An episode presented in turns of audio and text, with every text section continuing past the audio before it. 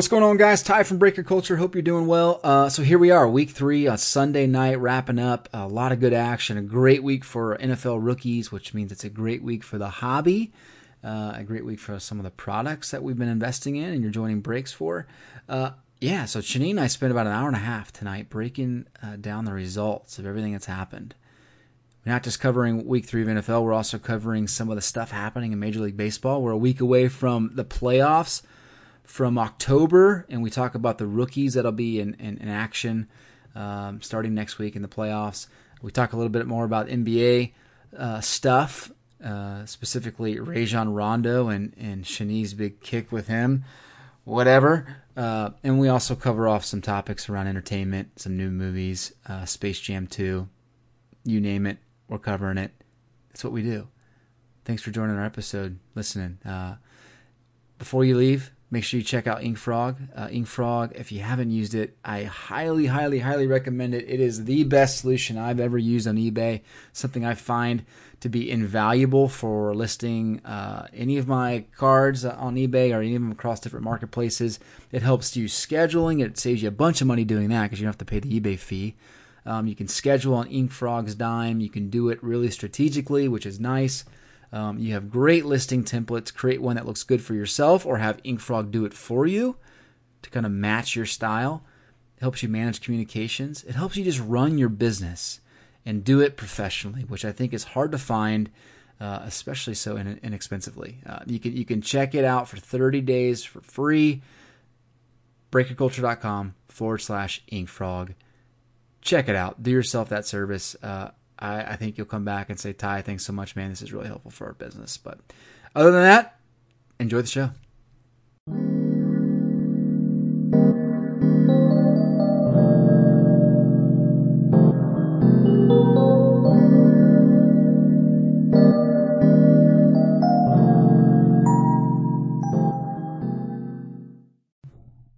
Shani, what's going on, man? How you doing?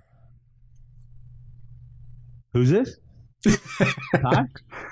yeah. Uh, you remember me? the guy we the guy we used to do podcasts together with? Vaguely. Vaguely. oh man, it's been ten days. I feel like it's been an eternity. Oh, how how you my, doing? My last ten days has felt like ten months, quite honestly. Oh my gosh, what's been going on, man? Give us give us the thirty second rundown, if that's possible. Right. It's it's somewhat possible. So, picking up a new product, in my regular sales. job in real Okay. life, I'm in pharmaceutical sales, and uh, you know there's both requirements that the FDA puts on you, as well as you know just the basic requirements that are make you know what what what the company makes you, necessary for you to you know get to the point where you can actually speak somewhat intelligently about this new product that you're going to be selling out in the real world. Right. Um, so that's that's the bulk of it. Aside from that, the past two weeks we have had two of the most important Jewish holidays. Rosh Hashanah was uh, two weeks ago. That's the Jewish New Year, and then that's followed by Yom Kippur, and that's the Day of Atonement, the day we ask to be written into the book of life for the next year, and basically ask forgiveness for our sins. And um, that's a full 25 hour fast day as well. So that's not just food. That's no water, no nothing. And nothing is supposed to cross your lips. No brushing your teeth. So you go to synagogue and everybody's breath is woofing. and, uh, Uh, so you, you so you immediately criticize somebody, but it's okay. You're asking for forgiveness of sins on that day. yeah, I mean, So- three seconds later, I'm asking for forgiveness so I can say, hey, your breath is nasty. Please don't breathe on me. Nice. And forget about talking. I'm not in the mood. I haven't eaten in 12 hours, so I'm not in any mood to talk. I'm pretty But, sure I uh, yeah, texted so- you on. I, I texted you on Yom Kippur, right? And I was like, "You in a podcast today?" You did. And your your response was there was some there was some uh hanger in your in the tone of your text, and I was like, "I'm staying away from you right now." a little bit. just a little bit of hanger. Um, you know, look, it's interesting. I, I don't think a, a lot of people probably don't consider Jewish people a, a minority on a certain level Um, but the truth is, you know, in, in the United States, in corporate America, especially, we live by a calendar that is really bent primarily towards the majority population in terms of being Christian. And, uh, you know, there are very many calendars where there are no other holidays printed on that calendar other than the American secular, non religious holidays, as well as, you know, Christmas and Easter. And, uh, you know, it's not my first rodeo. It's not an uncommon experience for something to be uh, plotted on a calendar, be it a meeting or what have you, that might conflict. And there are times where, you know, it just like water off my back and it's not that big of a deal. And then I'm human. There are times where it does get a little bit frustrating. And it's more a, a function of, you know, wanting to feel as if I'm respected and considered equally anytime you're thinking about putting something out there. So, you know, what I mean by that is you would never con- consider putting something out there that conflicts with Christmas or Easter or something like that. But I don't necessarily always see that the Jewish calendar is considered um, equally, you know. So I definitely, definitely don't intend to take this to an extreme level. I'm not hypersensitive about it. Only when I haven't eaten for 20 hours. Well, you've eaten right in the last 20 hours. yeah. Good. Dude, I, I, that, here's the thing. I'm definitely a guy that has a few extra pounds than I need. I'm not going to be mistaken for having missed a few meals. Which is why we podcast and not videocast, right? That's exactly it. That's exactly it.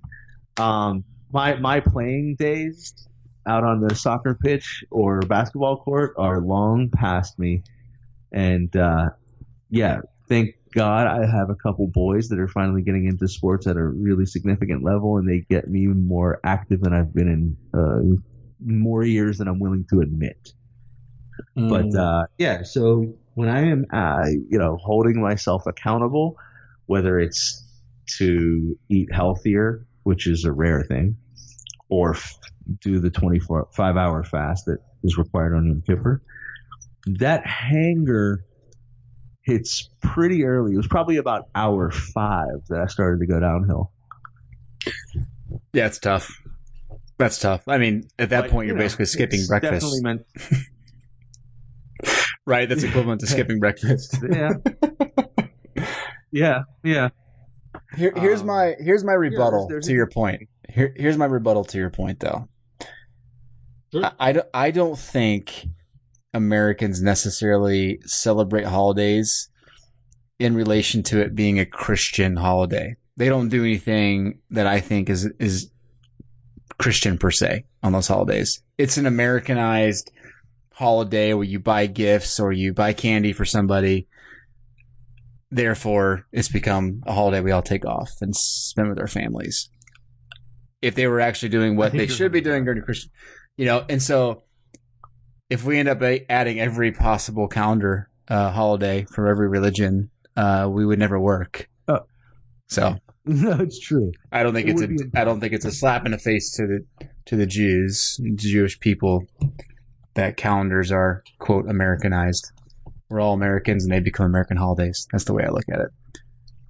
And and as a larger at a larger scale, I completely agree with you. Um, it tends to only frustrate me when it's at a more personal level. You know, like so if someone like you, who I've developed a really close relationship with, and we do this together, forgets that there's an important day in my life, then you know it's kind of like, hey Ty, how important am I to you? but you know, look, it's again something I bring up because it's just a factor in that the last 10 days have been really all about my training and the Jewish holidays. So it's top of mind. It's what I get I'm it. Kind of really in the midst of. And, you know, it's just an interesting thing to throw out there. I'm sure there's a one or two uh, fellow tribesmen that listen to this and may completely disagree with me. Uh, and may have a completely different experience. And you know, I'm sure there's going to be some folks out there that listen to this and say, you know, shut up and let's talk about sports cards. which is which too. is what I think we should do next. let's do it. Let's do it. So here's the deal. Uh, yeah, and you know what? Let me just publicly apologize for texting you on Yom Kippur and Oh, asking no, a podcast. It's all Um, in all fairness, I did lay off of you for all your other Jewish holidays, and You I did. did not know, did not know Yom Kippur was taking place. Uh, so anyway, and it's all, dude, definitely wasn't something I took deeply personally. good because I don't want any of that anger coming out today in this podcast because we have too You're many a good things to talk dude. about. You're too good. You're too good of a dude. I can't. I, it's all good. Yeah, that's right. Uh, okay, So week three. Mark? I think What's week that? three, that's the that, that's number Yeah. one. NFL Week Three has got to be the start of this conversation. Yeah, man. So here we are, Sunday night. Uh, week three has happened. We just witnessed the Patriots dismantling by the Detroit Lions, wh- which I think we need to talk about the end of the Tom Brady era, era, which I think is here. It's upon us. But uh, man, a this was a great week for NFL rookies. It was a great week for the hobby because of that. I think it's going to influence a lot of the pricing for products, and I'm stoked. I, I love seeing big weeks where a lot of the rookies do well. I just it creates a lot of buzz. Just throw a Twitter post out there. where I summarize all the performances for rookies this week. Oh, nice. Shani, there was a ton of good performances. Where do you want to So start? let's, let's start from the top. I think the most sought after rookies in terms of their cards are some obvious names like Saquon Barkley. Yeah, yeah, Saquon. I mean, the dude. I, I mentioned this earlier this week, but I, the the guy, he's just gonna he's gonna get so many touches where it's, it's gonna be nearly impossible for him to not get hundred plus yards and to not get a touchdown. And he put up, I think he had a combined 120 yards, 115 yards, and a touchdown. Um, and, and a pretty sweet touchdown too, an elusive kind of juke a dude out of his underwear type move to to score. Uh, and the Giants won. So it's, it's it's a great combination. Uh, the uh, let's go down from the, the top four that I think of the week in terms of rookie performances. Number one has got to be Josh Allen. 15 to 22, 196 yards, passing touchdown, two rushing touchdowns, and the Buffalo Bills go into Minneapolis and absolutely handle the Vikings. I think that's the biggest part of it. If he had done this against, I don't know, uh, the Dolphins, or I mean, you could list off a number of different teams that if he had done it against, it wouldn't have been. The stat line would still have been a big deal. The stat line would still have affected his cards ultimately and his value in the hobby. But the fact that he did it against Minnesota in Minnesota is nuts. Yeah. Agreed. 27 to 6. I mean- Buffalo wins. Eh, it's that's that to me Buffalo is is a team that no one's mathematically written off, obviously, but I think Buffalo is one of those teams that most people would have gone ahead and written off before the season started. So if you get beat at home this handily by that team, led by the, a rookie quarterback, what does that say about Minnesota? By the way, I know this is a conversation about rookies and performance and hobby love, but quick second, what does this say about the Vikings? yeah. I I know. I, I don't think anyone would argue that the Vikings looked outstanding the first two weeks, uh, but yeah, Kirk Cousins. Maybe that's his. He has a slip up every three or four weeks. I feel like. Yeah, he's pretty inconsistent. Yeah. So, I, what I'm th- wondering, let, let me ask you this way: Do you get involved in any form? So, betting is legal now, right? And we've kind of hinted to the fact that there's a, a much larger conversation to have on this podcast about sports betting, especially now that it's legal Mhm. it's an interesting topic, even if it were not legal. Um, one of those things that, on a more cursory level, that people that don't even know much about betting in terms of lines and over unders and parlays and teasers, the ver- one of the simplest ways to get involved is one of those um, survivor pools. Mm-hmm. You know what I'm talking. You know what I'm talking Oh, about yeah. in terms of. Oh, yeah. Yeah. So just for, for the sake that somebody might be listening and is not aware, a survivor pool is basically where you get involved with a bunch of people. I mean, I know I, I've been in survivor pools with several hundred people, and you pick a team each week. You cannot repeat a team once you've used them, and that team that you pick each week has to win. And assuming they win, you move on. And this is one of those survivor pool pitfalls right here. I bet oh, there Oh, are survivor pools out there that lost big, big chunks of people because they chose the Vikings over Buffalo at home. A hundred percent. Yeah, I, I think. Uh, yeah, there's been a couple of those games already this season. Whether it was the Saints and the Bucks Oh, yeah, in Week week one, one. Right? right? Um, or the Pittsburgh Steelers and the Cleveland Browns Week one, where the where the, the tie was essentially a loss. Um. Is that true in a survivor pool? A tie is a loss. Well, I mean, yeah. Usually, you have to consider it something. You got you got to pick a winner, right? You have to pick a team that wins. Uh, usually in those pools. Uh, yeah, man, I, I I'm with you. Uh, the, the the the betting thing though, I, I'm we could get down a major detour here if we want to talk Let's- about this, but I down this this path in a moment. I think there's a couple of other rookies that have to be mentioned real quick. We talked about Josh Allen and Saquon Barkley. Yep. Before we started podcasting, you mentioned it to me because I missed the game, and I was really excited about one particular rookie because I happen to have him on my fantasy team, and that's Calvin Ridley. oh my goodness, exploded seven seven, seven for one forty six. Yeah. Yep, three touchdowns. And the thing with with that is that he he had he had a bomb there. I think it was first or second quarter, sixty yards, and then he just made plays on his second and third touchdowns. And it was a overall just Oh, a super exciting game. Overtime, Saints won. You know, it was like forty two to thirty five or something crazy like that. Uh, but man, I tell you, that's huge. There, the, the attention that Julio Jones gets is going to create a massive opening for Calvin Ridley. And I, we mentioned this really Yeah. from the beginning of the season, you and I. He was on our top 10 list. He was the guy to watch. I mentioned him last week in the podcast. This is a guy you need to start investing in, and it's I- paying off. between between Ridley and Mahomes, you're gonna kill me in our fantasy hobby draft. I, I have no chance. Eh, very true. So for, for Um, those that don't know, we haven't posted that podcast. We did a fantasy we- hobby draft, right? Where we, we each picked five players we thought would do, would be the best performing hobby investment for our f- uh, football teams. And you picked five and I picked five.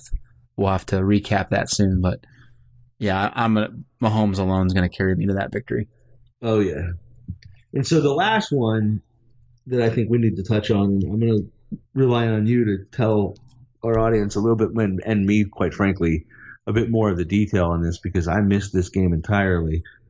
What did Baker Mayfield do? Well, he put an entire city on his back and he carried them across the finish line. I think is the best way to sum that up. Now, I, I am not going to Wow. let you, in your sourness toward Cleveland, ruin what good came of Baker Mayfield. What Baker Mayfield did on Thursday night, I think, was exceptional. Like it, watching the game, it's it's one thing to look at a stat line. The stat line was 17 out of 23, 201 yards, no touchdowns. But what he did is he brought this the intangibles of leadership and emotion to that team. It's like the second he walked on that field after Tyrod Taylor got hurt, it's like the city just transformed into this like city of hope. and I get it; they haven't won in like two years. Whoa. That it's um, it's a bold statement. I understand. The dude was impressive.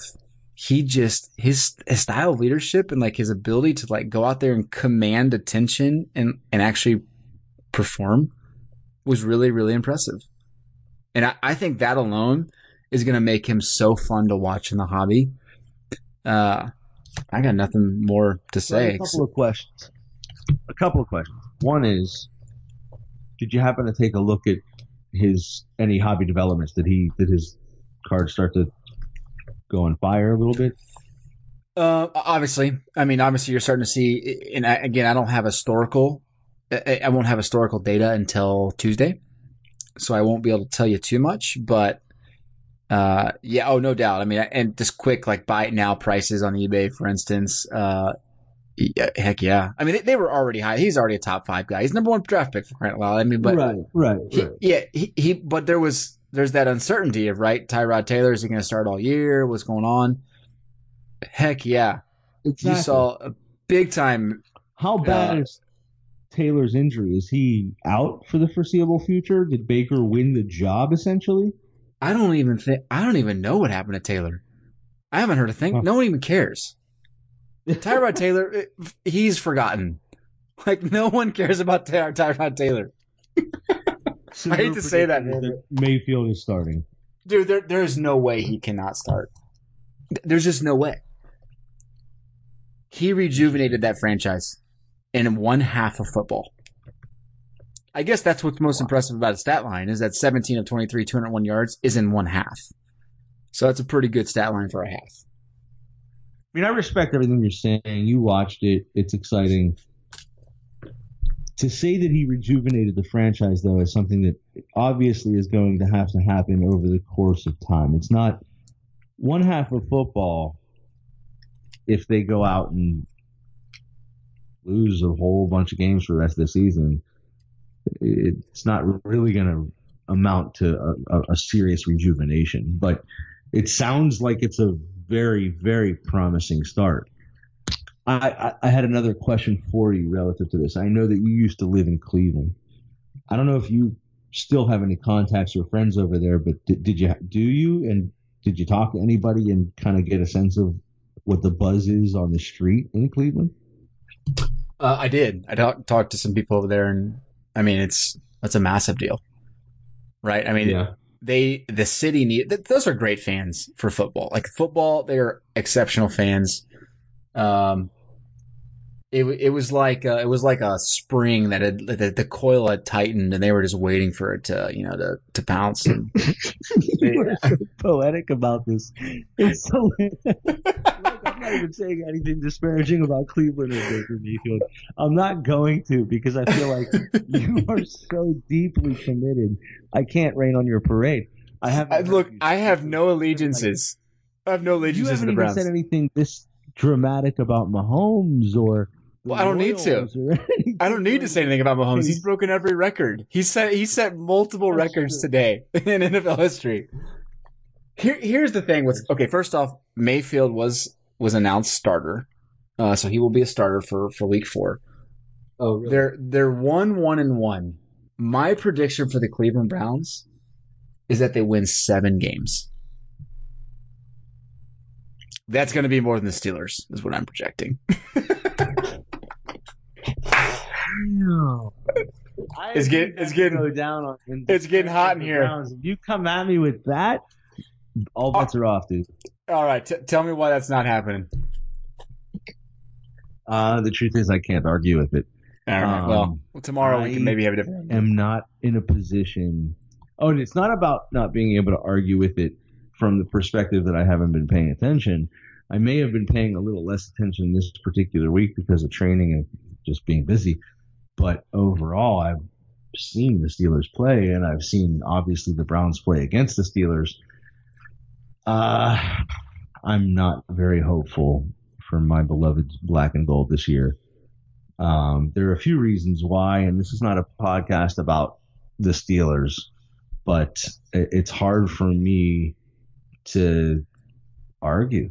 Yeah, you know, the Steelers have to do something pretty dramatic tomorrow night, Monday night against the Buccaneers to right this ship to make me believe and it's not just obviously about making me believe, but you know, to give me any real basis for being able to argue with what you just said. Okay. Over under. What's uh what's the over under on the over under on, on the Steelers on the, Steelers wins on the, on the season? Well, we can talk about both. The, the game they're what they're a one point dog, I think. And uh the game is in Tampa, so that's actually kind of more like a pick 'em, right? Yeah, because right, what Tampa should be getting three. So yeah, it's essentially exactly. Um, the over under on the game. Uh, oh, jeez, I feel like what- it's going to be a shootout. What do you? You No, no, no. with the season. I'm I'm talking about the season. How many win, how many wins would you feel comfortable projecting the Steelers at right now? Whew. I don't know that I can go far beyond seven that you just gave Cleveland. Um, I, I I don't have the ca- the calendar. I don't have the schedule in front of me, but I have looked pretty closely at it, and where I was pretty comfortable giving them 11 wins when I was looking at it before the season started.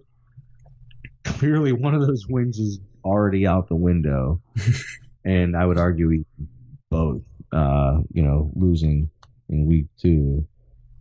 Um, it, it's hard for me to go beyond seven right now, and I'm not even sure they get there if they don't right the ship. Now, all that said, this team has faced pretty significant adversity in the past and have been able to turn things around.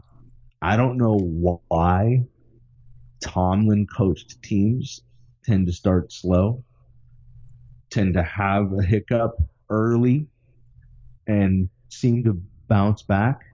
I don't think that they've had this level of adversity in the past. And when I talk about adversity as it pertains to this particular season, I'm talking about Le'Veon not showing up, Antonio Brown seeming to not want to be in Pittsburgh, and the biggest factor, in my opinion, is Big Ben is a shadow of himself. You talk about Tom Brady and the end of an era in New England. Um, and that's obviously a much bigger deal, uh, you know, in, in the world of football. But as far as Pittsburgh football is concerned, a lot, it really looks like it could be the end of an era here as well with Ben. Wow. It's uh, I, I I find it a very sad thing.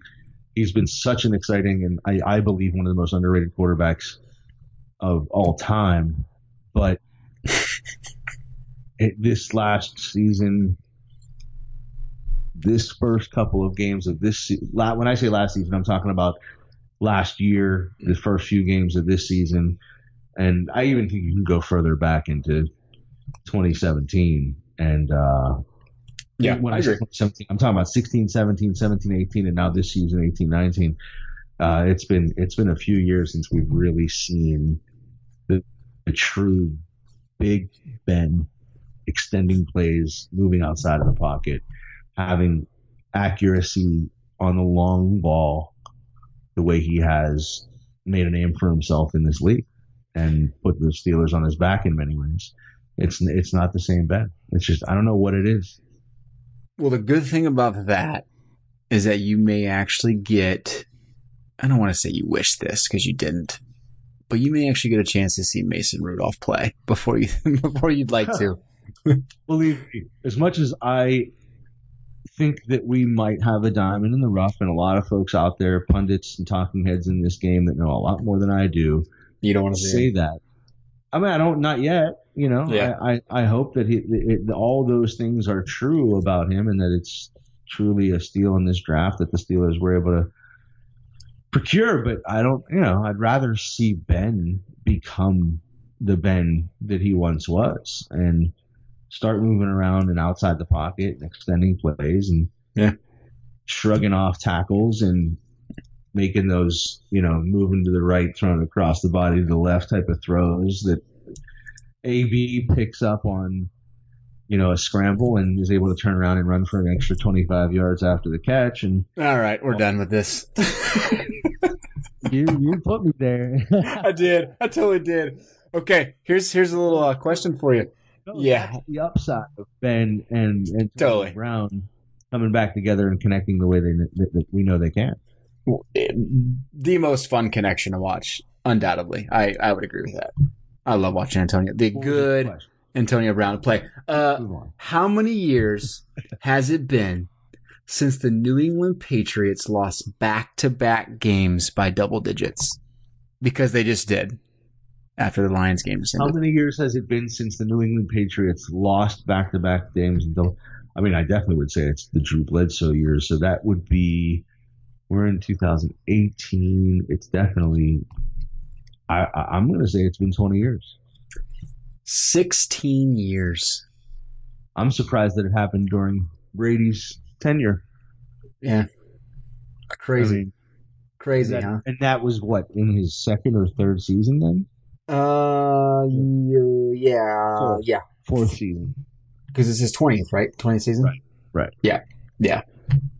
That's that's just incredible. That's, That's really not- cool. Uh, okay, so here's another question for you since we were talking about this Bills game. The Bills pulled off in terms of sports betting, in terms of spread, they were a 17 point dog. It's the largest NFL upset in how many years?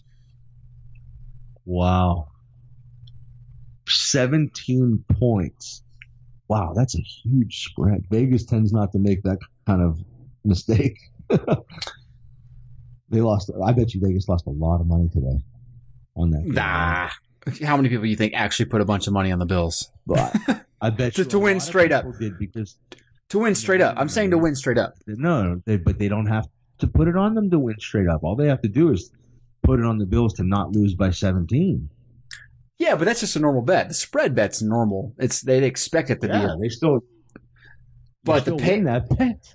The pay the pay I'm saying the payout on you bet you bet them to win the money line when it, they're a 17 point dog. It's like what 6x at that point. Oh god, maybe more. Yeah. Um, I'm gonna say that's an even. That's probably wow. That, Seven- that's probably 17. longer. I'm gonna say 30 years. Uh, 23, 23 years, and let's see here. It was an 18x return your money. Wow. Well, do you, It looks do you like- know what, what was the last team in that? What was the team 23 years ago that had a an upset win with a larger spread? Um, it looks like it was 17. the it was the uh, Redskins. They knocked off the Cowboys. They were a 17 and a half point dog on December 3rd, 1995. And they won That 24-17. Aikman. Ir- Yep. Was that the Aikman, Irvin, Emmitt Smith year? Oh wow. Interesting. Yeah. Crazy. Last last stat for you here, man. What, I don't know what's going on with me and stats today, but Patrick Mahomes, 13 TDs, zero interceptions in his first three games. I thought Who- the stat was going to be is his forehead eight inches or nine inches from the base of his eyebrows to his hairline. you would know. You saw a lot of his forehead after all the uh, the end zone shots against the Steelers. Okay. Good, good stretch attempt at a joke. yeah, it was. That was a big stretch. Not like Third- you guys weren't a little bit nervous in that game. It's not like we didn't put up a good number of points on your D. We, yeah, because we scored so fast. Our D was tired. Okay. yeah, yeah, you can't argue with that. Okay, here's the deal, man. Five products coming out in October. As an NFL fan, as a collector, and you're you're much more seasoned when it comes to NFL cards. You got Illusions on October 3rd. You got Impeccable on the 10th. You got Phoenix on the 17th. Prism on the 24th, and obviously we, uh, all the attention goes there.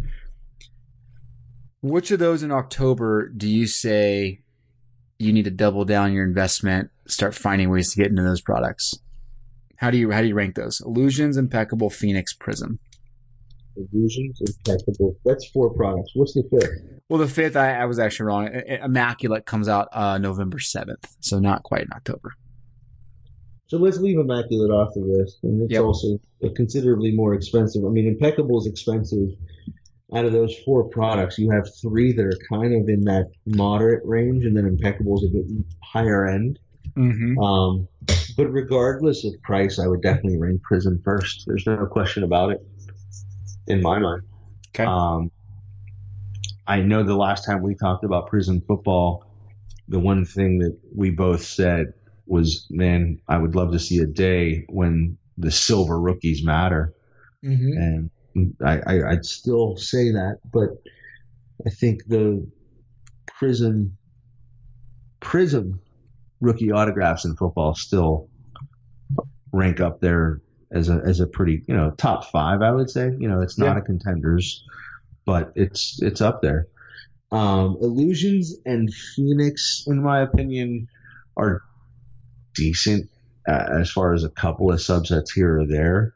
Um, but are afterthoughts. I mean, those are those are the kind of products that you know they might stick around for another year or two, but they're going to go away and be replaced by some other attempt at doing something new by Panini, and Prism will still be there year after year, Right. without exception. Um, and you might even be able to say that about Impeccable as well. I mean, I think Impeccable. I, I, I don't want to speak for everyone, but I, I personally think Impeccable is second on that list, and they have some what I consider to be pretty really you know solid design and great subject matter. I think if I'm if I'm right here, Illusions in Phoenix tend to be almost entirely sticker autos. Maybe the higher, you know, the the, the more SP Mhm. stuff, you might find a couple of on cards here or there, but very few. I don't think there's any. Yeah, it's all stickers, huh? Yeah, uh, illusions for sure. Not to say that Prism isn't. Prism is also a sticker, but that's it's Correct. just a different product. I mean, it's a tried and true staple, if you will. Impeccables where you're going to find a little bit. There's still stickers in Pe- Impeccable as well, but you're going to find some more on card stuff. Impeccables where you know you're you're getting a lot more of the thick stock, really nice uh, memorabilia, some really great uh, vet and legend stuff. Um, I know the first year Impeccable came out was either three or four years ago, Mm-hmm. and one of my still one of my favorite cards in my uh, in my PC is a really nice Joe Greene. Uh, it's a, a kind of like a darker card with a um, I think it's a gold. It's I, I may be forgetting, but yeah, it's, I just got a really nice Joe Greene auto out of Impeccable one year. Okay. I think it was the first year, but um, a lot of a lot of great bets out there. But yeah, there's no question. Prism is number one, and it's a significant margin until number two. So, so yeah, okay. I I think I kind of agree with you, uh, only because Prism carries the name, and I think that that alone makes it, I don't know, has more staying value. Um, but without the silvers being worth much, I, I look at the prices right now. You can get a so uh, a Prism hobby box right now is going to cost you about one ninety. Um, I'd say it's probably going to be closer to two hundred by the end of the week. Two hundred bucks is going to get you three stickered autographs in a box. 200. You go to you go to Impeccable and it's mostly on card autos. And you get the nice RPAs, you get the nice helmet autos, and it's 490 a box with five autos. Yeah, I mean, I, I don't. It's really close to me. Like it's really close to me between Impeccable and Prism as being the two products you follow and invest in the most. Throw Illusions out, throw Phoenix out. I totally agree. Those things are trash. They're going to be thrown into the Chronicles f- football product next year whenever that comes out. I mean, I think there are certain subsets within Illusions and Phoenix that can be exciting, but I, I, overall, as a product, it doesn't really hold too much staying power away from me. Yeah. Um, but I, I, you make a strong argument, and I definitely like Impeccable a lot, and I have since it came out. Um, again, it's to, it's more of a price point issue for someone that's you know paying closer attention to their budget. Prism's considerably more affordable. Um, Hmm. that's, that's all. Yeah. Okay. I mean, if you're talking Sure. about buying by the box or case, yeah, you're absolutely right. Um, if you're talking about buying into a break, the I, I mean, I can't make any quotes on prices, but you know, for any given team out there, whether it's a higher end or lower end team, um, it's still going to be consistent across all of them. The barrier to entry for Prism is going to be far lower than it is for Impeccable in any one pick your team style break. Right. Um, you know, and random for that matter too. I mean, it doesn't, you know, Plus, even though the silvers aren't really valuable on a secondary market for you know the sake of an investment, there are still people out there that call themselves collectors, and Prism offers the opportunity to get not just a base rookie or a silver prism, but all the other color as well. And people love putting those rainbows together um, outside of just getting an autograph. Right, that's fair. That's a fair point. Yeah, there's a lot of there's a lot of intrinsic value in those products. Right. That, yeah, I, I would agree with that. Um, And okay. those those are the things that I love about Prism personally. Yeah. Um, I always I, I, I never commit myself in a really significant way, but when Prism comes out, I always make a little bit of an attempt with the Steelers rookies to go after a rainbow. Yeah. The only one I've actually come close with was James Conner for last year because he was a Pitt alum and a local kid, and I really, really wanted to, you know, try my best. I obviously didn't get the black one on one, but I got every other color. Nice. Yeah, Nice. that's a that's a rainbow I'm really proud of. Yeah, That's pretty cool. That's that's a fun set. Okay, well that's that's helpful. Yeah, I, I think I'm gonna start. me, uh, do you have the date on Prism in front of you? Uh, in terms of uh, yeah, well, what are you looking for? The release date on Prism.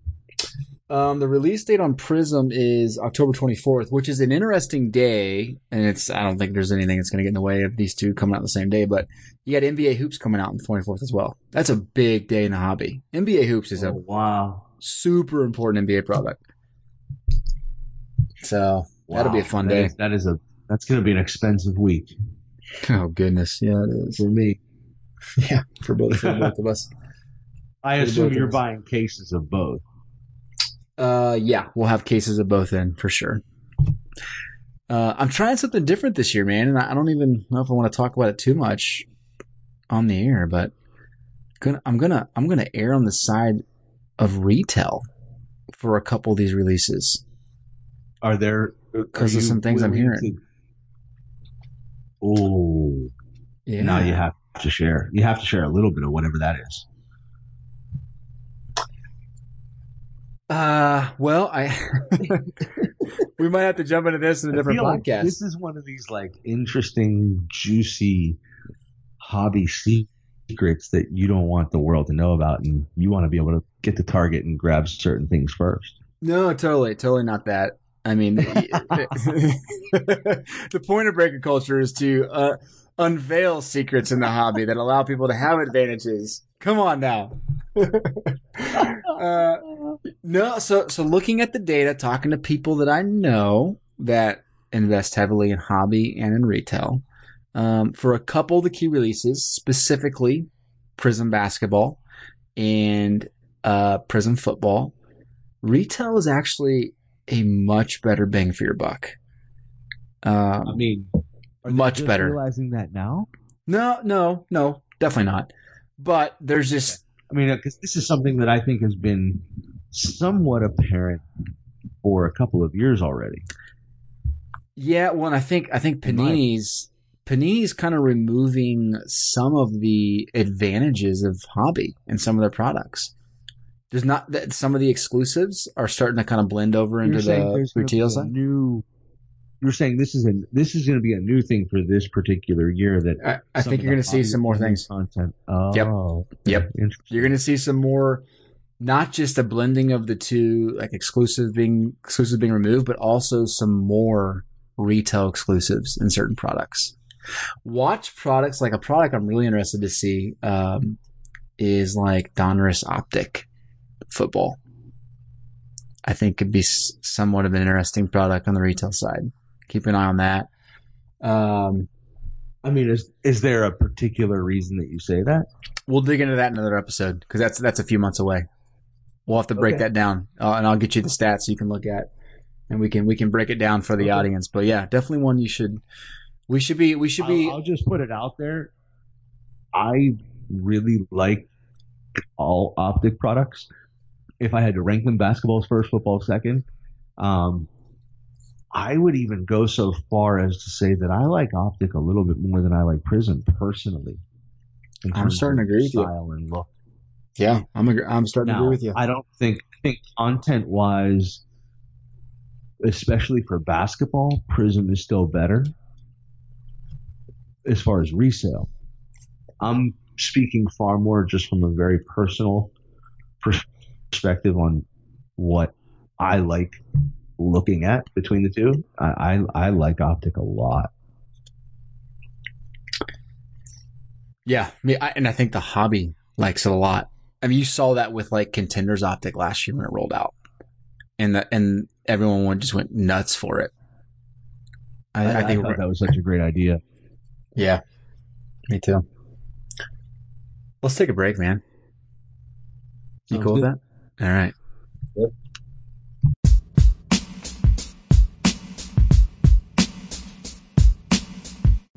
All right. So I know we're talking a lot about NFL week three and we're talking a lot about products, but let me tell you why you should be using breakerculture.com. Uh, if you're not using it, here, here are three things you could be doing on our site right now that might add to your collecting and investing experience when it comes to the hobby. Number one, we take our products, all the products that are coming out that have come out in the last year or that are coming out in the future, and we throw a product page on breakerculture.com. Go to the search bar, type in a product, it'll take you to the landing page. That landing page will have real time pricing across all the major retailers, uh, across eBay and across Amazon, so that you know what you should be paying for hobby boxes or hobby cases. If you buy wax or if you're just looking for a good gauge on what the product's doing in price, go check out a product page. And if you want to go buy it from one of those retailers, you click the link and it takes you right there. I don't get compensated for that unless you buy on eBay. I do get a kickback on that, but uh, I don't get compensated on that. I just want to give you a good gauge into what pricing should be. Um, the second thing you can use this for is our pricing ladders. We put a lot of time, a lot of effort in our pricing ladders. You go to breakerculture.com, the very top bar, you'll see pricing ladders. And for all the major sports, NFL, baseball, basketball, uh, we put pricing ladders together for rookies and for um, usually prospects in baseball. The point of that is to give you a good gauge, usually every month, on what pricing should be for those those rookies or prospects. So you know over the course of the last few weeks, uh, over the last few months, over the last few years, what are prices doing in, the, in those particular players? What should you be pr- playing, uh, paying for those those cards? What should you be expecting to play for some of the top uh, performing rookies? So you get a good idea of, of really what to expect in the marketplace. The third thing um, that we would love for you to start investing more time in is, is our forums go to breakerculture.com. On the very top bar again, you'll see the forums button. Go to forums. I've put a lot of time into investing in good technology for forums. Um, and we're going to be doing a lot more things within our forums just to kind of support the hobby and give you guys an opportunity um, to just have a better community. Uh, so check it out. Uh, we'll do some more contests over the next couple weeks there in the uh, in the forums. Uh, we'd love to just have you sign up, and we'll do our best to make sure it's a good experience for you. Other than that, tons of other great content that we put on breakerculture.com. We appreciate you supporting us. Go check out the site. And as always, we love your feedback. Back to the show. All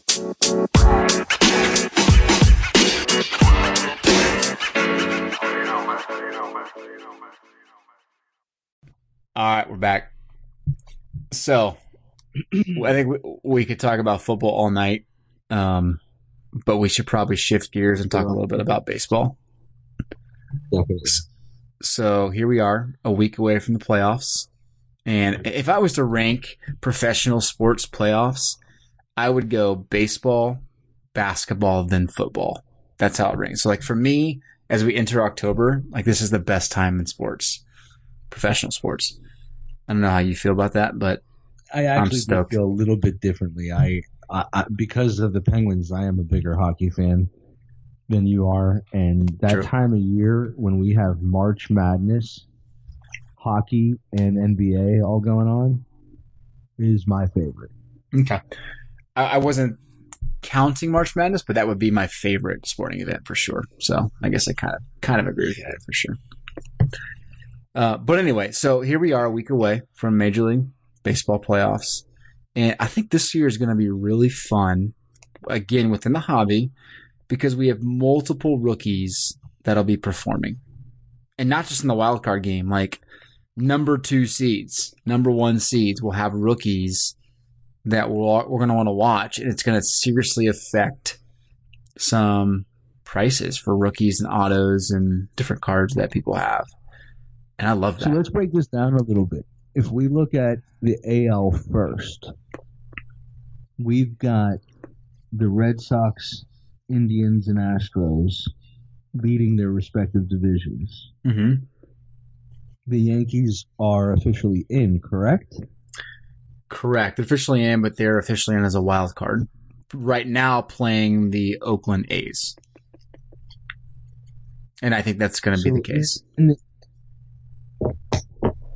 Do the Twins? No, it wouldn't be the. Who else has That's- a chance to upset that cart, that apple cart?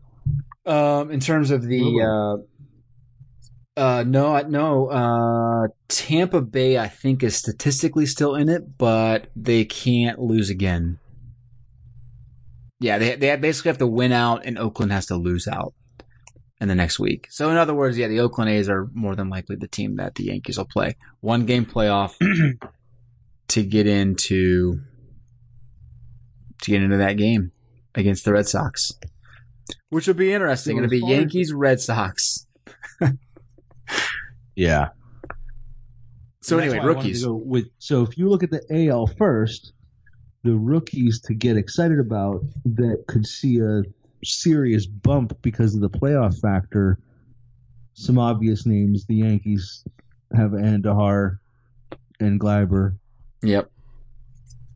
I mean, is is Clint Foot Frazier's back down in the minors, huh? Yeah, he's not even he's not even a factor. I don't know if they'll call him up. I, I don't know. I think I heard Didi Gregorius might be out, so that might create an opportunity. Ah, pretty sure he got hurt. Um, I'm not sure the details, but but I heard his postseason was in doubt. He had a oh, he had some cartilage issues in his wrist. It looks like. So that that'll be interesting. And he did that sliding into home. So That's- I don't. That's bad for the Yankees. Very bad. but I would assume they bring Frazier up anyway for October. Um, as maybe that guy off the bench. But regardless, I don't think people are ultra excited. His prices and cards has not been has not been good. Yeah, but that Period. that guy comes up and has a a, a, a pinch hit home run, and it's There you go. game over. Very true. Yeah, but I mean, th- those are the two big guys. You, I mean, f- from a hobby perspective, you'd love to see the Yankees win and get into that, you know, that series against the Red Sox. Red Sox are carrying uh, Rafael Devers, who Right. has been pretty good. I mean, his prices are decent. Um, so you got that, There's and definitely then uh, room for him to grow, and yeah, if he performs in the postseason, you'll see a, a serious uptick there. right. Um, but the Astros and Indians don't have That's- much. No, with the Astros, it's some second year guys. I think you can see Bregman's hobby love increase even more. Um, Right. there's a guy that I still have a bunch of because he was a pirate until this season, and Gerrit Cole. Mm-hmm. Um, but he's a pitcher, and we know pitchers tend not to be nearly as attractive as hitters. Right. Um, so the obvious Springer and Correa. Definitely some guys that, you know, it's not always about the rookies, but yeah, obviously that leads the discussion. So that's the AL. What about the NL? If you So the NL's got a few more. great. So I mean, obviously you got definitely. Acuna, right? They're number two seed. Um, they'll be playing the Dodgers as of right now. I think that's that's not going to change. And Dodgers got Walker Buehler, who has been an absolute stud. Um, so that'd be fun to watch. I mean, he he's arguably their ace right now. Um, so that I mean that, that's awesome. And of course, you got Acuna, who's just going to draw all the attention. So there, there's a couple big name rookies there, and you got Albies for the for the Braves, who who knows what he what he does? Maybe squeezes out a couple good games, and there you go. Um, Cubs, David Bote. Down, maybe he's c- completely cooled off the last three weeks, four weeks, but he had a stretch there which really did well for his prices. Um, Cardinals playing the Brewers for the playing game. Um, Cardinals got Bader. Bader's been decent in the hobby. Uh, and uh, they also have uh, uh, Tyler O'Neill, right? O'Neill's been pretty hot. So And I is think- Jordan Hicks on their roster? Oh, there and there you go. No, no, you got Hicks too. Hicks has been. And he- who else they got? Um, oh goodness, what's their pitcher? Uh, uh, Milos. My oh, goodness, yeah, Milos. Oh yeah. Milos, Milos, yeah, dude, he's got like a sub two five ERA. so yeah, you, I think you want to see you want to see the Cardinals get in if you want for the sake of the hobby because you got too many rookies on that team that could just have a Not to mention, they just have such an amazing fan base that that that, that buys. Right. You know, between the Yankees are obvious. The Braves, Atlanta's historically a team that doesn't support their local team as well as you think they should, except for the Braves. They do a good job at, at supporting the Braves. It's really more so they're a little weak in standing behind the Hawks and Falcons. Yeah. Um, but the Braves, yeah, their base, their fan base is solid. But yeah, as far as if you're comparing across the league, Yankees, Dodgers, Cardinals, Cubs, and there's a, a at least one or two, if not more, good rookies across all those teams. Mm-hmm. It's Yeah, definitely exciting.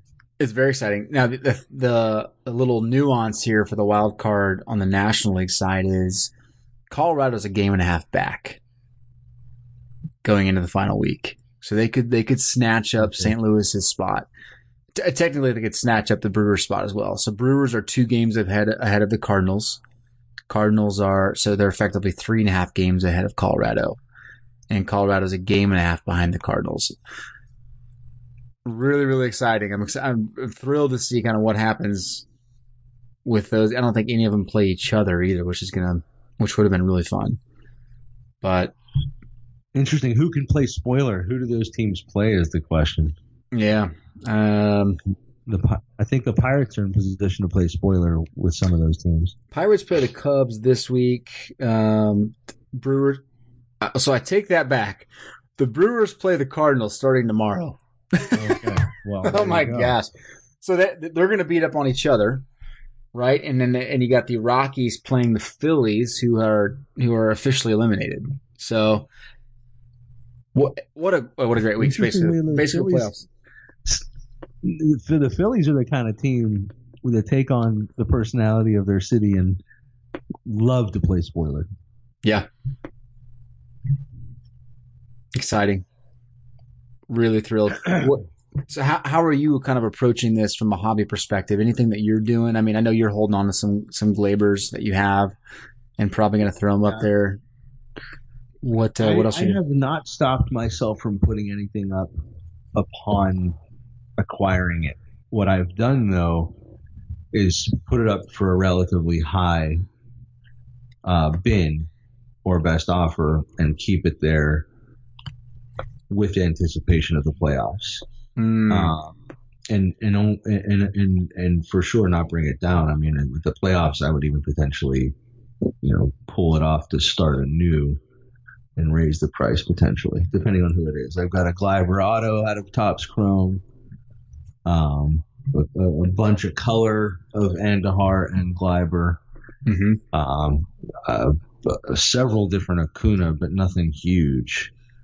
Uh, but yeah, that's my approach. I'm I'm not going to withhold it and not put it up, waiting for the playoffs. But I'm definitely going to put it up at a decent price, even though it may be higher than what you know things are currently going for, knowing that the playoff factors around the corner. Right. And I'm willing to be patient. Um, I'm surprised. There are some products out there that don't seem to be performing. Maybe it's because of the football factor pulling some attention away from baseball. What is it you think that's not performing? Um, I mean, the fact I, I, I just mentioned that I have a Gleyber Chrome Colorado that, granted, it's up there for maybe a higher price than it's going for, but Okay. I'm not. I'm. You know, you typically How dare them not pay your price right now? No, It's the, it's the product's fault. that's not even it. No, no, no, no. I'm I'm talking about the fact that I'm not even really getting many offers. you know, typically I would still, even with an inflated price, there, you know, I think people in this hobby are not shy about offering you what they think it's worth, even if it's far, far lower than what you think it's worth. Sure. Um, you know, and I'm guilty of, and it's not something I would even say is a, a, a matter of guilt. I do the same thing. If I see somebody at something up there for 200 and I think it's worth 50, I, I don't care. I'll ask, I'll, I'll put it out. I'll make an offer for 50. If they say no, they say no. Right. Um, so yeah, I guess what I'm talking about is a bit of surprise that, um, I'm, I'm not seeing as much action in terms of even just offers. Um, you know what? It's not related to baseball directly, um, although it is a baseball product, and it stays. It, it fits within this conversation of, of kind of secondary market performance. Um, I've got two Sandlot autographs out of archives. Both of them are the silver parallels out of 99. I'm pretty surprised to see how low those have dipped, and I wonder to what extent the seemingly enormously long delay between archives coming out in retail and the hobby still not being out there has affected archives secondary market prices. I think it's pretty bad for that product this year. Oh my goodness. Yeah, because archives is now end of October. Uh, that, that that's that's dead on arrival. Let's be Yeah. honest. And is, really- is there even a reason to release it unless Soto is in there? It's, and I don't think he is. I think I just read something on Topps.com today Yeah. about Soto where they're basically hyping his Heritage High number auto, and that's it. And it, yeah, I don't, I don't understand what happened there. And maybe we'll understand when it finally does release. But man, I really wish Topps would say something. I, I- and it's not uh, who am I? I uh, so I'm just curious. I'd like to Mhm. know. But at this point, you're right. It's D O A. Totally. I mean, and even on that point with the Heritage High number, I mean, there's less than 15 autos that have sold for Soto out of Heritage High number. And there is, I'm looking at it right now, there's five autos listed. 20 autos? Wow. 20 out of the overprinted Heritage High number, which I love. They didn't put much in there. So I, I think if, Wow. if you're if you're looking at something to buy, I think maybe his autos are extremely short printed in Heritage High number. Right. And and and the Just hot that we know is we yeah we know there's only 69 of those. Mm-hmm. But but maybe maybe the blue inks, the regular real one autos, maybe there's fewer than we think. Maybe those are the autos to get. Yeah, I mean, I- you know, I I'm still not connected enough to be as aware as to how different things are done with you know respect to distributors. I guess I'm putting it out there as just something I've kind of always suspected that when they have a rookie class like this and a product that they know historically has done well with a rookie in Soto that hasn't been in anything else, I've always assumed that they just hoard a whole bunch of cases.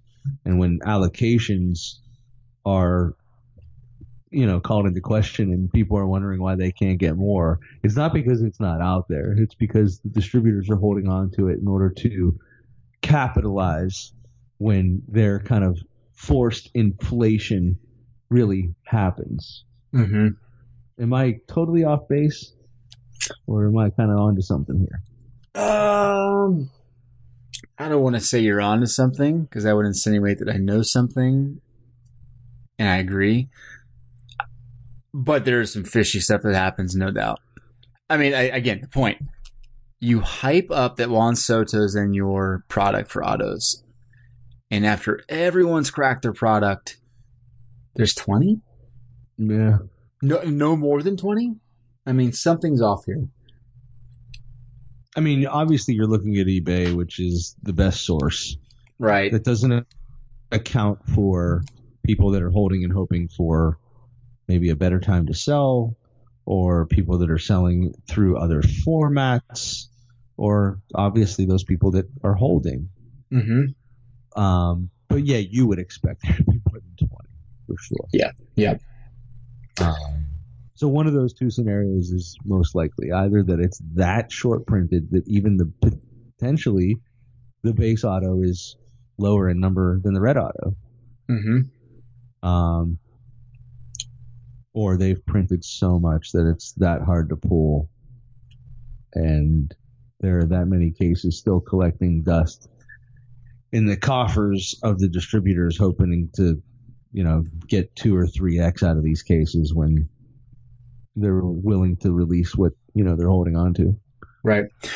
Well, I will say uh, in, in my case break, um, again, I love Heritage High Number this year. I was pretty lucky with the real one special edition autos. I hit two, two, uh, Gleyber Torres redemption special edition autos and then a Andujar, uh, live special edition auto. So to their credit, it Wait, was, you, yeah. Did you just say you hit three red rookie autos? Um, I actually had five red rookie autos, but the other two are not even worth mentioning. Well, I'm gonna, I want to know who are they Um, if you if you remember. that, that's how bad they were. Um, Oh, okay.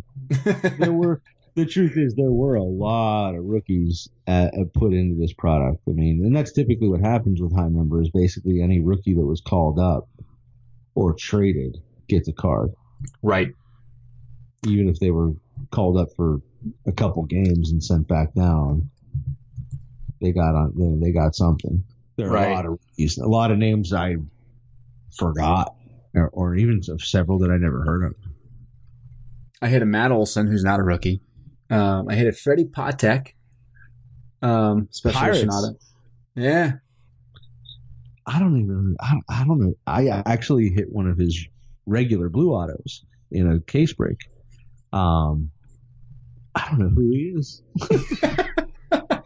I saw Uh, that he was a pirate, and I was happy to get an auto, but I never. Didn't he play of for the Royals too? I thought he played for the Royals. When I when I saw him come across, I'm like, wait, isn't that the Royals player? Interestingly, I looked at his info when I, I actually already received the auto from the from the break that I was in, and I looked at, at the back, and I was like, this dude was only five foot six. Wow, it's the Jose Yeah. Altuve of uh, that generation. Well, it was. He was the leading base stealer for a couple of years in the league. Um, and that was what he was known for. Yeah. five feet five. Wow. Nicknamed the Flea or the Cricket. Wow, that's a great one. That's great. Yeah, yeah. So he played for the Royals for for eight years and played for the Pirates for two. Interestingly, that they would make him a pirate auto then, and not a Royals. Yeah. He's in the Royals Hall of Fame. No way. Yeah. Okay. Interesting. But but anyway, uh so We I mean spent five minutes of our quality time talking about five foot five Freddie Potter. hey, he was a leading base stealer in the AL in 1977. There you go.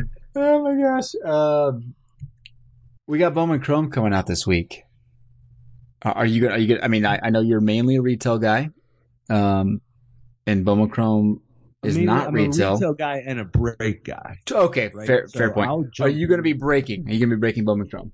You gonna yeah, jumping I'll definitely Okay. buy the Pirates and at least one case of hobby and one case of jumbo, and that's without even knowing their checklist. I I, I have not looked at the checklist to see what the Pirates have. Um, so assuming they have something, even if Yeah. it's just one auto subject and a couple of other rookies, yeah, certainly. Um, and you know, with with this kind of product and the potential upside, I, I tend to look for a decent random or two as well. Um, just basically buy a lottery ticket, you know? Totally. I, I feel like this is a product with the price it's at. the, Uh, group breaks are really the only way at this point to get into this. R- Right? Unless you're buying eight cases. Which I'm not. Uh, I mean, it's insane. I mean, it's 1900 to 2000 bucks. I'm, I'm not a huge fan of the checklist. Um, I mean, you obviously know the rookie autos of the you know the Ohtanis. They're just going to be so short printed. It's the prospect autos, and and this the checklist was not strong. No way, this is two thousand dollars at a case level in one month. It's going to be fifteen hundred bucks. Since I'm not a guy that buys cases, typically when Bowman Chrome comes out, historic in the past, what, what's the price of the case when it's close to normal? Uh, when it's close to normal, uh, probably between sixteen and eighteen. But but again, every year it's gone up. It's just a matter of the marketplace, the economy, inflation, all that stuff factors in. So it, it like it's going to keep going up. Right. Um, and of course, this year is just a great year. So I mean, I, I totally get it, but there's no way from a case breaking level. If you're flipping, like ripping and flipping, there's no way you can break even on this. I mean, you absolutely Right. have to hit a big card. Whereas in Heritage, there's just so much intrinsic value in the product, all the little Yeah. things that you can nitpick at and like this nickel and dime your way to profit. You can't do that with Bowman Chrome. What? So, are there any big names that will be new to the hobby, first time, first Bowman? Uh, and, and and the second question is, is Soto in this one? Uh, Soto is not in this. No, that was the big thing. Soto did not come out in Bowman Chrome. Um, I believe Acuna's in there. Uh, Ohtani's in there. Um, the, the, the big, I mean, uh, Torres is in there. Uh, Devers is in there. Robles is in there, of course. Um, Albies is in there. No, no, Guerrero won't be in anything until next year. Um, the the big names that'll like the prospect autos that'll, that'll probably go over hundred bucks will be um, Carter Kieboom for the Nationals, um, Florial, and and Russell Wilson. They they somehow tossed in Russell Wilson this, I think it's hilarious. He's in a Yankees uniform, so he's going to carry even more value than his worth. But it's just to me when they do that, it's just a gimmick because they know admitting that it's- that's exactly it. That's exactly it. It's them admitting it's a crappy product. No thanks. I don't want that. I'm sorry. That's that's almost oh, a gimmick that defies. I don't know. I don't even know what to say. I'm a little bit speechless. Putting Russell Wilson in there is a joke. Yep. Almost, I'm almost offended to be honest with you. That just changed my mood. yeah. But but I mean and I literally got a frown on my face. I was Yeah. like, what? Why? They've already done that in other products. First of all. Yep. It's not. It's. It would be one thing if it's never been done. I, come on. That's silly. Right. Agreed. So Th- th- There's nothing else there. I mean, there's a, there's obviously there'll be guys that'll end up being something, so there, there'll be value in it. But and the and the checklist is so big. So wow. So Yeah, this th- is this is definitely a, a long, long, longer term hold Bowman product, like it typically should be anyway. Yep. Interesting. Yep. It's uh I, I believe it's 80, 80 autos. I want to say it's 80. I probably should have had this. I wasn't expecting the to talk about it. checklist, the checklist is 80 deep. You're saying? Yeah, yeah, Interesting. yeah. So Yeah, I did. eh, Gotta check it out before. I, I've seen a few listings already, and I almost pulled the trigger. Um, I've definitely noticed that the pirates are relatively inexpensive.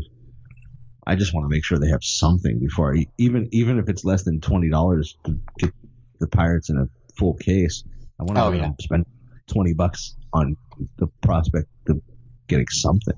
yeah. Well, I mean, I think I think at this point, twenty bucks on a Bowman Chrome break is well worth it uh, because you probably get a couple prospects, and we uh, I'll have the checklist up tomorrow, and just so you know, we can we can talk about it later. But uh, I think the point here with Bowman Chrome is I'm staying far, far away, yeah. and you won't you won't be hearing me talk about any breaks that we're doing because I'm not.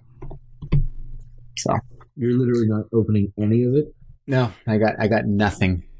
Absolutely Wow. nothing now. I I had some stuff that I was gonna get and I got out of it. So pay, pay, I paid the price to get out of it. Wow. That, that's how unimpressed I was with the checklist. The, the, the thing is, like, if you, if you want if you want an Acuna, uh, you want an Acuna or an Ohtani, or um, you want any of those bigger like bigger rookie autos, you don't go with Bowman Chrome. You go with Heritage High Number. Right. That's the longer term value, and you have a chance with Heritage High Number to get Soto.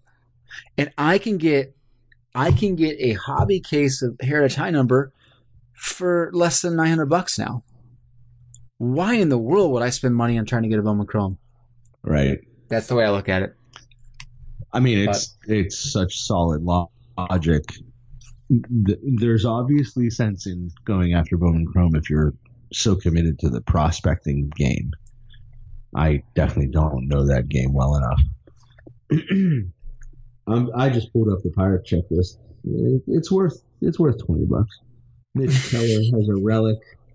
Lolo Sanchez is the Bowman. uh, It, it, that's the auto of the prospect, and Luis Escobar has an auto relic. Isn't Lolo Sanchez an Olympic track star? And Isn't she really cute?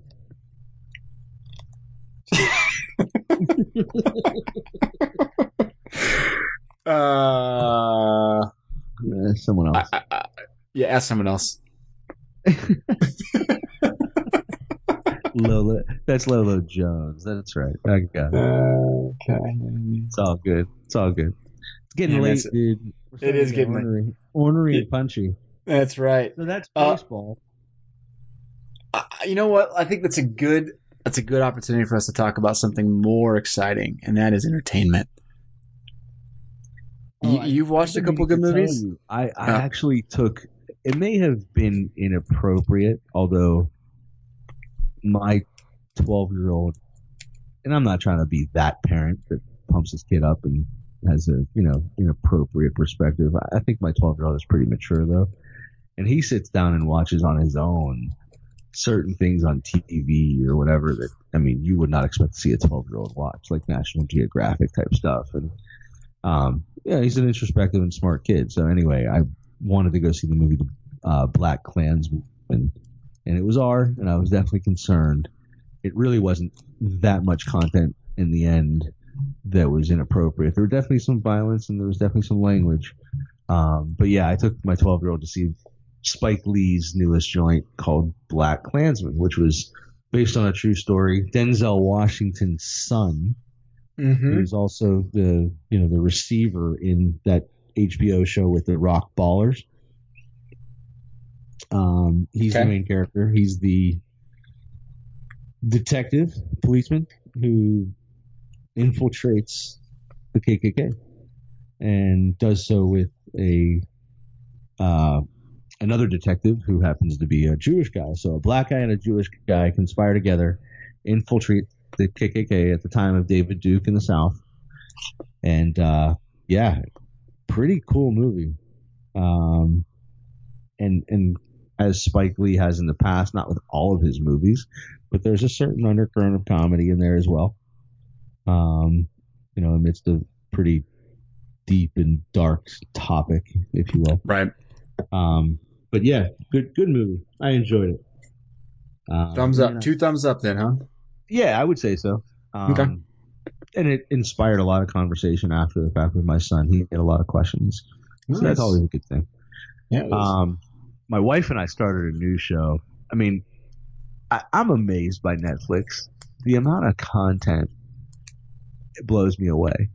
And yeah, I've tried a, a, a couple here and there that were flops, at least for me. And I've, you know, fine, just made it through one episode and stopped.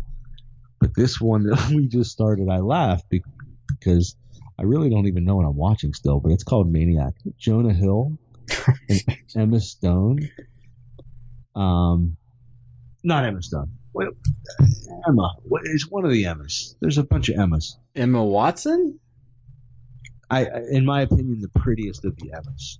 She's the one that did La La Land with uh, Ryan Gosling. Is that Emma Watson? Um, is that Emma Watson? I uh, yeah, I'm pretty bad with the Emma. Emma Stone. You're thinking Emma Stone? Yeah, that's what I said. Yeah, yeah, Emma Stone. Emma Yeah. Stone. Um, yeah, her and Jonah Hill. Jonah Hill looking svelte. He's thin and looking pretty fit. But uh, yeah, Maniac, and honestly, I'm I think we just watched the third or maybe the fourth episode, and I still don't know what's going on. It's wild, a bit trippy, um, but it, it's so well done, and, and the acting is really good. And Do you do you like this because of the the premise of it being some sort of pharmaceutical trial? And there's like no question that that that storyline okay, is interesting to me, obviously, but I have to say that it's so otherworldly in the way that this the, the, the whole show itself is so tripped out and kind of fantasy based that the fact that one of the primary premises is that it's a pharma study kind of gets pretty muddled pretty quickly. Um, it's not based in reality at all. But that's not a bad thing, you know. It's, yeah, it's it's just part of what's how the how the artists are putting that out there. It's so trippy, and but but between the good acting and the really good writing, it's just really it's it's compelling. all right. I at least it, interested. This is the kind of thing for me. I, I the, the best example I have historically is that show Lost from several Mhm. years ago. Yeah. where I'm willing to jump into something where they're kind of taking me on a ride and I don't really know what the ride is or where it's going. And I'm willing to do it for a while. As long as, you know, it's artistic and, and it's well done. Mhm. There is a certain point at which you'll lose me though. And so you have to start tying some loose ends and answering some questions at some point. And I just hope they start doing that in this show before I lose it. Um, I felt like in Lost, they were a victim of their own success. And this happens a lot in entertainment. A lot of shows come out, they do really well. It was a show that that really should have been wrapped up in two, three, four seasons, let's say Sure. but because it was so enormously popular, they weren't smart enough to stick to that, and they Yeah. dragged it on and dragged it on, and ended up jumping the shark and losing their audience, and basically just kind of floundering off in the end. It's kind of like a lot of Panini's releases. we'll make sure not to mention that when we have Tracy Hackler on. hey, he would probably admit that too. It's a good thing. It's trial and error. Trial and error is a good thing for the marketplace. Good point. That's a good point. Uh, I'll take that. all right, good. What about crisis, you? Any crisis movies? averted. shows? Yeah, man, we watched a. cou- I finally went and saw uh, MI6 or whatever Mission Impossible is. Mission Impossible Fallout. Uh, Surprised I, see- saw that before you. I know. I loved it, man. I can see why I got a 97%. I thought it was just perfectly executed. Um, big fan. Yeah, Watch. Yeah, it's just one of those like grab the popcorn, sit back and enjoy it. Um, and we did. Um, I got suckered into watching uh, a movie, uh, one of Dwayne Johnson's movies, Skyscraper. How was that? Look, I, I I'm not like a Rotten Tomatoes critic. Uh, I don't really critique movies to the level like anybody does. I just like to be entertained. I was thoroughly entertained. I I actually kind of enjoyed the movie. Uh, you you have to like approach that movie, f- you know, for what it is. It, there's there's not going to be a lot of intelligent conversation. There's not going to be a lot of uh scenes where you like intellectually you're challenged. Right. you're just you're gonna watch it to be like truly entertained with the crazy action sequences, and they did. They really did a good job. The Rock is the I man. actually, I actually think it looks decent. Uh, I, I like movies like that. It looked Yeah. like a, a modern day version of Die Hard in a certain way. Yeah, that's a good way to put it. That's a good way to put it. There, there was a, um, there was a Korean version of this movie, and I can't remember what it's called. I think it might have been called The Tower. Uh, and I saw the Korean version a couple years ago. Wildly popular in Asia. Wow. And I, I, you know, we spent time in Asia, and I, I watched a lot of the Chinese movies that come out, and some Korean movies. Uh, and so we'll watch a lot of subtitle movies, and a lot of the better action movies come out of Asia anyway. It's based off of that movie, and they al- uh, to me they almost do just as good a job, if not better, uh, in making it kind of compelling. So yeah, I'd recommend it. I definitely They have it. a higher budget, I imagine, for CGI, and That's true. that Yeah, sense, it's probably better. Yeah, no doubt. But but I think the bigger news is that came out this week in entertainment is that LeBron James is going to star in Space Jam 2. I thought Well, that was announced like a decade ago. No, I'm not even making that up. I really thought I heard that a while back. Um, that's cool though. I, Yeah. my kids, my kids will love it. My kids love Space Jam. When's that Oh, me too. to actually happen? When's he Um, to I think they're saying I think they're saying 2020. Uh, after the season ends in 2019, they're going to start filming it. Um, so yeah, I don't know. I, I'm curious to see what they do for the Looney Tunes stuff, and if even if Bill Murray comes back, that'd be kind of And- fun. and what other NBA players they're going to pull into that. Yeah. Um, I, I, I- I think it's cool and fun. Uh, I don't know if you saw it. I, I, I apologize. The title of the movie is escaping me, but there was that Bill Hader, Amy Schumer movie that LeBron had a pretty significant presence in. Mm-hmm. Dude, he was pretty good. Did you like it? I didn't say I liked it. I said LeBron was pretty good. Okay. Wow. no, no, the truth is I liked it. I, I didn't Oh. love it. Um, I I think Bill Hader is a genius. I love I like him a lot. He was my favorite SNL character for a long time. Um, so he'll probably have my support for a lot of what he does, and I hope he does well. Uh, I didn't love it. Uh, I don't love the rom com genre. Mhm. Uh, I'll put up with it, and once in a while you'll have a good one. Um, I just thought LeBron did far. I mean, granted, expectations were non-existent, but he did far better than expectations. I thought he was pretty. I thought it was pretty funny. Wow. All right. So you didn't see it then? No. No thanks. yeah. Bill Hader and Amy Schumer are both pretty funny. I, I do like Hader. I do like Schumer. Uh, I, I just I'm not a LeBron fan. Um, but I, sh- I sh- that shouldn't stop me. Maybe I should spend the time watching it. But but no, I have not seen it. So Pretty entertaining. okay, I'll put that on my list. It's probably near the bottom for right now. Bottom of of- the top hundred. I'm, I know this wasn't the direction we were going in here, and I don't mean to turn us back into sports entirely, but I just have to say, since LeBron came up, the more I've thought about their roster, the Lakers, Mm, and maybe I'm also buying in a little too much to what I'm hearing from some talking heads and sports pundits. I'm starting to drink that Kool Aid, and I'm not a Lakers fan. In fact, the Lakers are a team that I've tended to dislike, but I'm starting to believe they have a pretty good shot at making some headway this year. And I, I don't know how far they can go, but if LeBron's on your team, sky's the limit, right? I mean, mm, really? Think back at some of those teams that he's taken to the finals. That first Cleveland team that he took to the finals, who was on that squad? Nobody. Now, granted, he's not in his mid twenties anymore. Actually, back Mhm. he was in his early twenties. But I mean, he's. I- I- I am with you. I think, and this is something I talked about in our last podcast. You were on it, but with the Prism ladder, I updated the pricing. You're starting to see a big time influx in Lonzo Ball prices again. And we already saw with Kuzma. Kuzma's been pretty stable, and Josh Hart.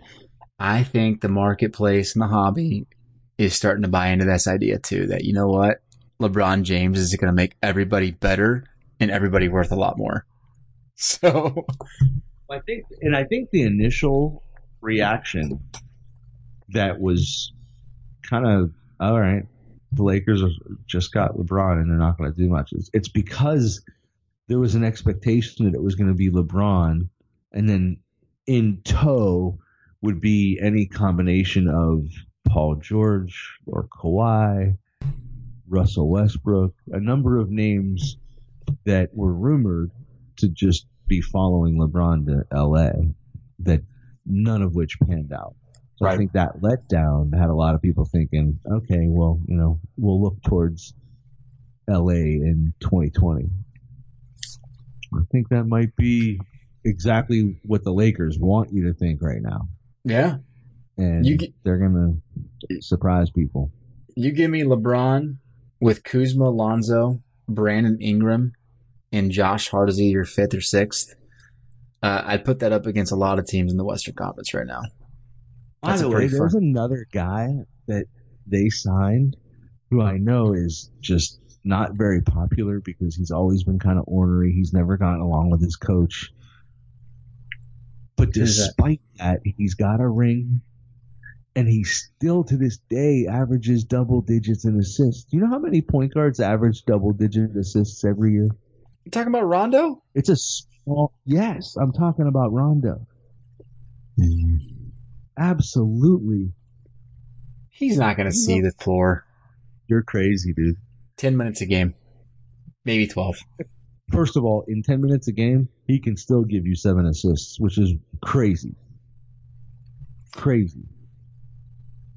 But I actually think he's going to see more. And Yeah. He's underrated. I agree with you. He's always gotten the bad end of the deal, I feel like. Well, I think he has brought it upon himself, and he's deserved it to a large extent because his attitude is horrible, Yeah. and he just can't seem to get along with coaches. But despite all of that, he's consistently still averaged such a high number. I mean, if you look, I, I, I this, this is a guess, but I'm really confident in it.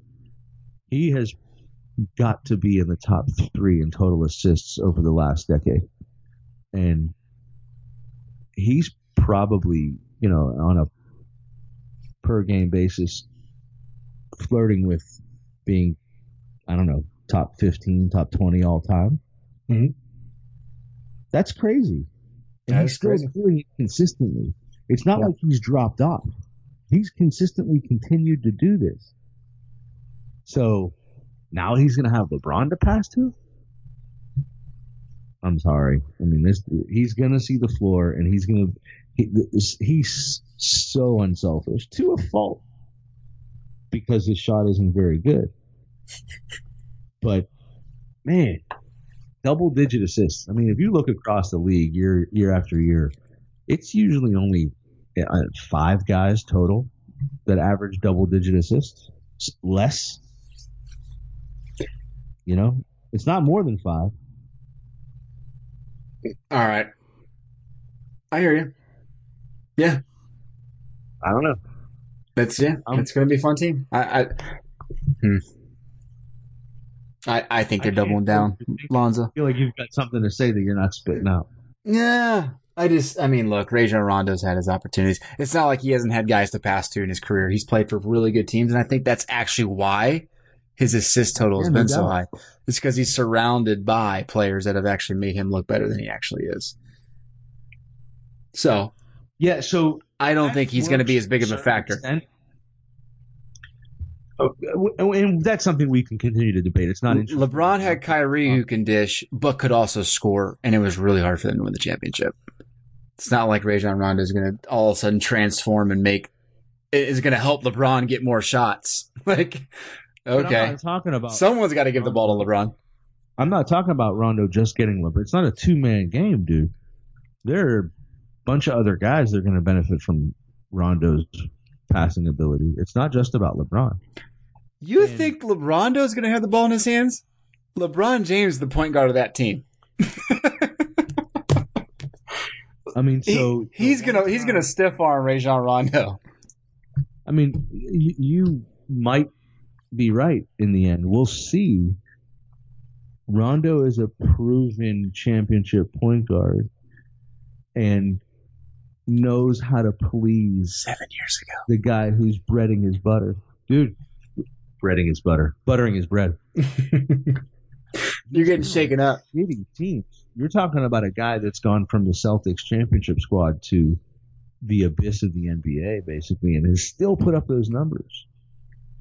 I mean, I'm not talking about him as an all star. I'm talking about him as a guy who doesn't, who, who's an X factor. He's a he's a Ginobili type of guy.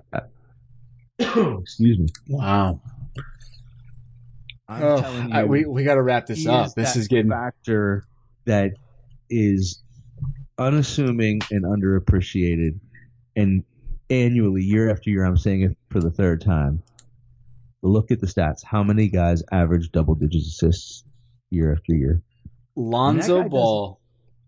What Lonzo about Ball is Ro- is Rajon Rondo on steroids. Lonzo Ball is going to end up being that point guard that has the ball in his hands the least in the league. Oh my he's good goodness! point guard. Not because he's not a good point guard. If you pay attention to his game, Oh, I he's the do. kind of guy that passes the ball quickly. He doesn't keep the ball in his hands. He's not one of these pound the ball point guards like a la Chris Paul. he's the kind of guy that keeps the ball out of his hands.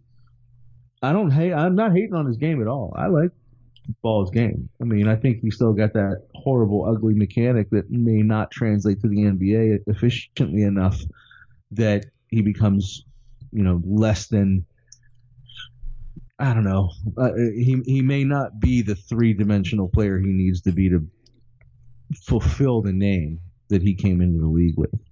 But that remains to be seen. I'm not. I mean, the jury's still out on that. I'm not judging that yet. I'm just throwing that out there. Um, but I think Rondo's going to see the floor a lot more than you think. All right.